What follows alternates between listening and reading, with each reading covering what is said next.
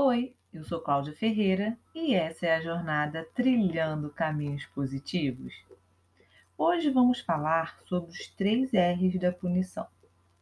Nós, defensores da disciplina positiva, acreditamos que o resultado em longo prazo do uso de punições e recompensas é o desencorajamento. E o resultado em longo prazo da punição são os três R's. Talvez educadores que usam as punições nunca pararam para pensar nos efeitos em longo prazo.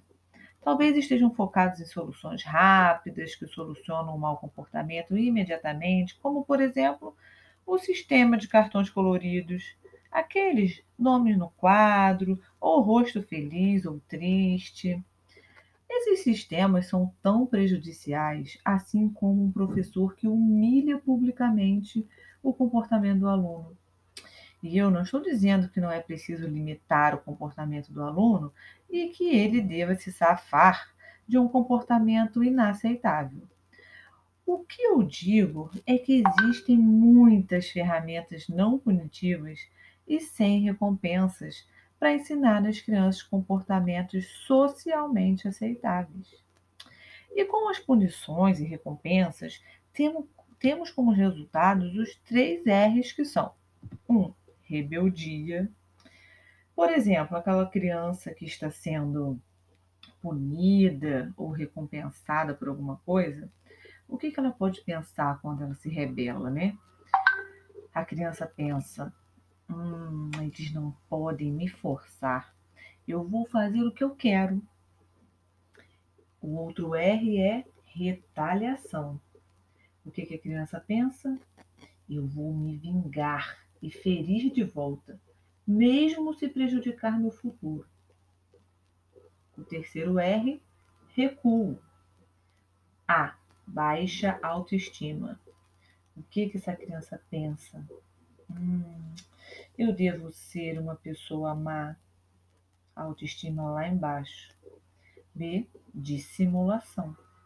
O que que esse dissimulado pensa? Deixa eles. Tá fazendo isso comigo?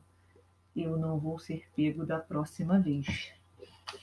E aí, eu vou contar uma história para vocês que é uma situação real. Tá bom? Vamos lá. Meu filho começou no jardim de infância ontem, escreveu uma mãe chamada Lori.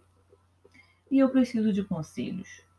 Ontem e hoje sua professora chamou os alunos um de cada vez para serem liberados aos pais. Notei que a professora está usando esse momento como uma oportunidade para informar sobre o comportamento da criança. Ela diz coisas como: ele teve um ótimo dia hoje, bom trabalho, mamãe, com um grande sorriso no rosto. E ela lista os crimes que a criança cometeu durante o dia. Eu fui uma das sortudas cujo filho foi liberado no final. Então, eu não tive que ser humilhada quando ela relatou que ele teve um dia bom, mas recebeu um cartão vermelho à tarde. Hoje eu jurei que iria pegar meu filho pela mão, acenar e me despedir antes que ela tivesse a oportunidade de nos constranger na frente dos outros. Meu filho mesmo me contou depois da escola. Ele ficou de castigo por receber, porque recebeu um cartão vermelho.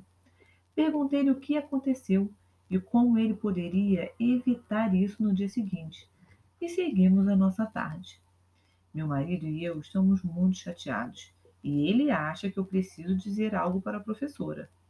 É realmente muito triste ver as expressões nos rostos das crianças e dos pais. Isso parte meu coração, porque eles parecem arrasados. Embora eu entenda o ponto de vista do meu marido, não quero começar com o pé esquerdo com a professora ao inadvertidamente ofendê-la. O que pode acontecer se ela achar que eu estou atacando sua abordagem como professora? Socorro!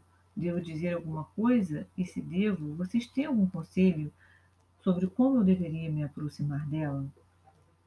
E aí, gente, eu fiquei pensando nessa história, né?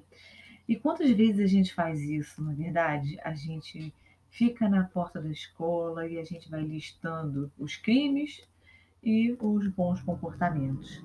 Então é preciso muita cautela em nossas ações, pois as marcas deixadas por nós são profundas.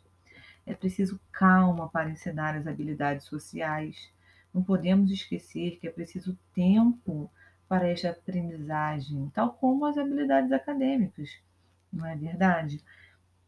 E a gente precisa entender o seguinte, a gente precisa pensar sobre o que é preciso para que uma criança aprenda a falar, por exemplo. Né? Quando a criança aprendeu a falar, a gente está ensinando. Então, são anos de exemplo. Primeiro dizer uma palavra, então ouvir mais exemplos e encorajamento para aprender frases, e mais alguns anos para continuar desenvolvendo e aperfeiçoando a linguagem. E por que nós esperamos resultados imediatos para outros tipos de aprendizagem? E como as crianças aprenderiam a falar se elas fossem humilhadas e punidas cada vez que errassem? As crianças aprendem o que vivem. Se quisermos que os nossos filhos e alunos cresçam aprendendo a ser gentis, firmes e respeitosos, temos de garantir que essa é a maneira que eles vivem. Então, nós precisamos fazer com que essa... Com que a gente, a gente volta lá no exemplo, sabe? Lá no nosso, no nosso dia, da nossa jornada, que a gente falou sobre o exemplo. É isso, sabe? Para finalizar, eu vou contar uma última história. É uma história de Lynn Lott. Lynn Lott é uma psicoterapeuta e coautora de vários livros de disciplina positiva. E essa história me marcou demais, sabe? Porque é bem profunda. A gente, e aí a gente volta também lá naquela história no início da jornada, quando a gente falou da criança interior. Né? A história diz o seguinte, é sobre uma menina de dezesseis anos que ficou em apuros quando estava no jardim de infância. Ontem eu trabalhei com uma garota de dezesseis anos que foi encaminhada para mim porque teve problemas graves de estômago durante mais de um ano e sem origem médica. Nós trabalhamos com suas memórias de infância para conhecer suas crenças fundamentais que foram criadas durante seus primeiros anos. A primeira memória que ela teve foi do jardim de infância e que ela foi corrigida quatro vezes por falar na sala de aula, encaminhada para sentar-se na cadeira do pensamento. Uma situação humilhante e embaraçosa, mesmo aos cinco anos de idade. Gente, olha isso. Chego a me arrepiar. Depois de ter sido punida na escola, que foi a primeira punição, seus pais foram chamados para uma reunião. E o professor explicou que sua filha, filha única, não teria permissão para ir ao parquinho porque ela falava demais. Segunda punição. Quando a criança chegou em casa, seus pais deram um sermão e a puniram, tirando seus brinquedos. Terceira punição.